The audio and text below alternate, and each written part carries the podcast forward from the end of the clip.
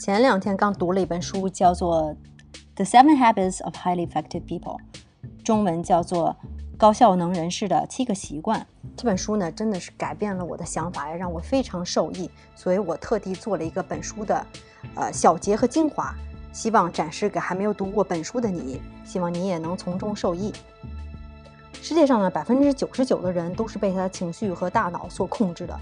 只有少数的百分之一的人是可以控制他的情绪、大脑和言行的。那么，这第一种百分之九十九的九九十九的人呢，就是被动活着的人，而只有这百分之一百分之一的人是主动活着的人。所以，本书中的第一个习惯告诉我们要主动的活着。那么，是什么主什么是主动活着的人呢？其实，世界上的事情分为两种，一种是你不可以改变的。比如说，像你出生在什么样的家庭，今天的天气如何，然后你老板他今天的个人的决定，或者他生气的时候对你说的话，这些都是你不可以改变的。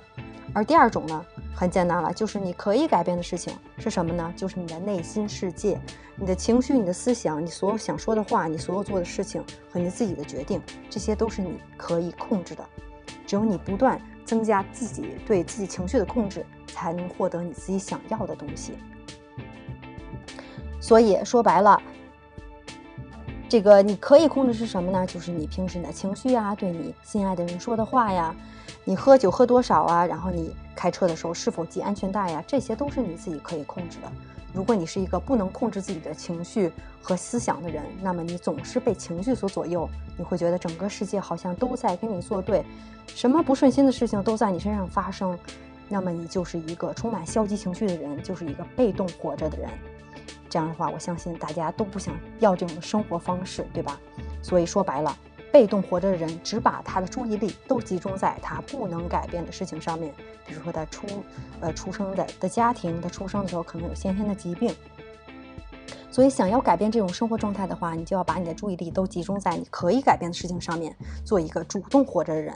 比如说，你可以改变今天你是否去健身，吃什么样的东西，是否读书，你说的话和你所想的事情，然后你今天玩多长时间的游戏。这样的话，你才能不断变成一个内心强大的人，你增加对你可以控制事情的控制，同时也在你的人生中增加了更多的控制力和影响力。所以总结开来。被动活着人呢，总是抱怨而不去改变；主动活着的人呢，知道抱怨是没有用的，只会增加消极思想。他们所做的是去不断对他们改变的事情做更多的控制，从而得到他们想要的东西。书中的第二个习惯是葬礼法则。那么什么是葬礼法则呢？就是在你葬礼来临的时候，你希望人们是怎样去怀怀念你，怎样回忆你的呢？他们认为你是怎样的一个人呢？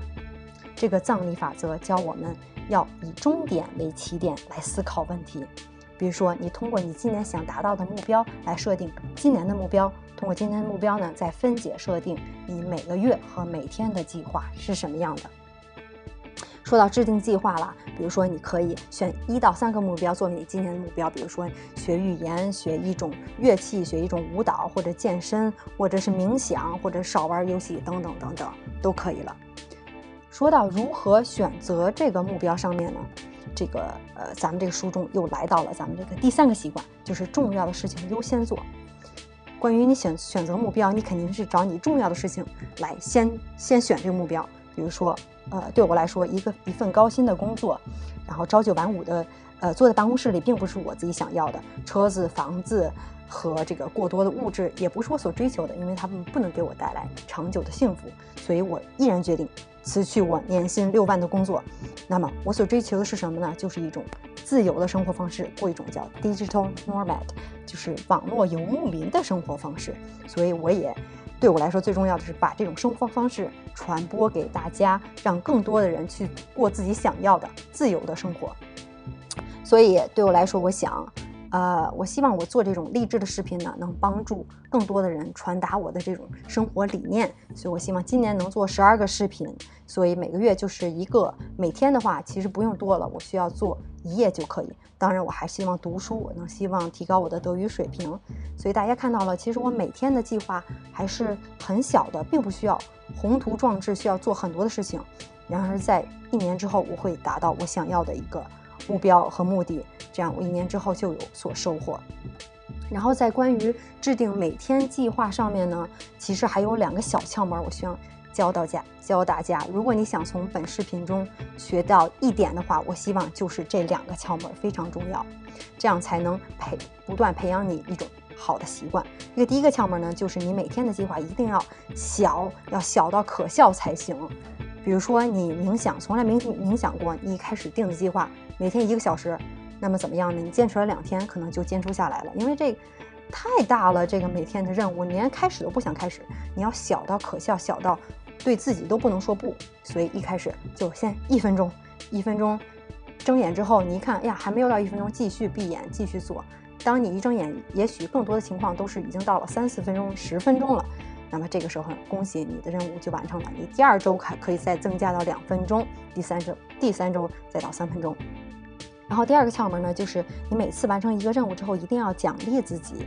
为什么呢？因为如果你不奖励自己，你的大脑就会觉得，哎呀，我做了这么多努力了，最后什么都没有得到，你还会再继续做这件事情吗？可能就不会了。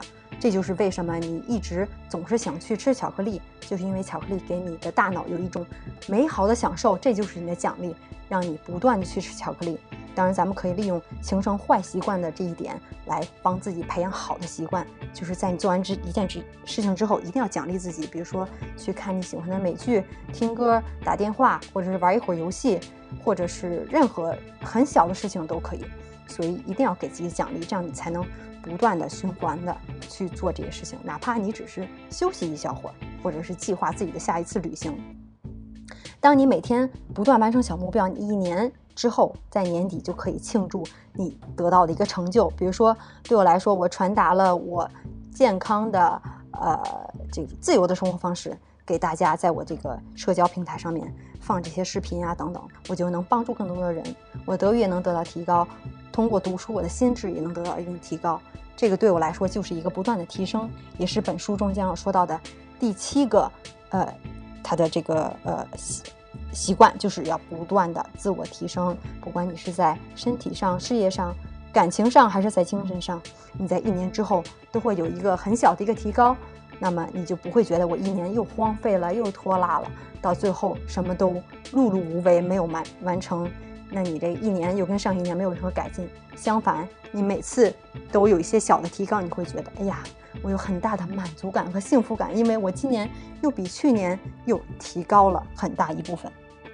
好了，现在总结一下成功人士的七个习惯。今天咱们说到四个，就是第一个，不要被动活着，要主动的活着；第二个，以最终目标来计划生活；第三个，从最重要的事情来开始做计划；还有最后一个，就是要不断的自我提升，不管你是在身体上还是在精神上。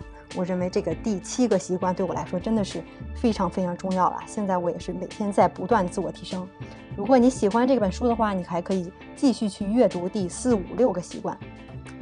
好了，今天故事讲完了。我是健身女神张。如果你喜欢我的励志视频的话，那么你就关注我的微信公众号吧。当然，你也可以上我的网站，呃，我的博客 chinafitter 点 com 上面来看我的最新的一些更新，关于健身、生活和激励。最后，转发是爱哦。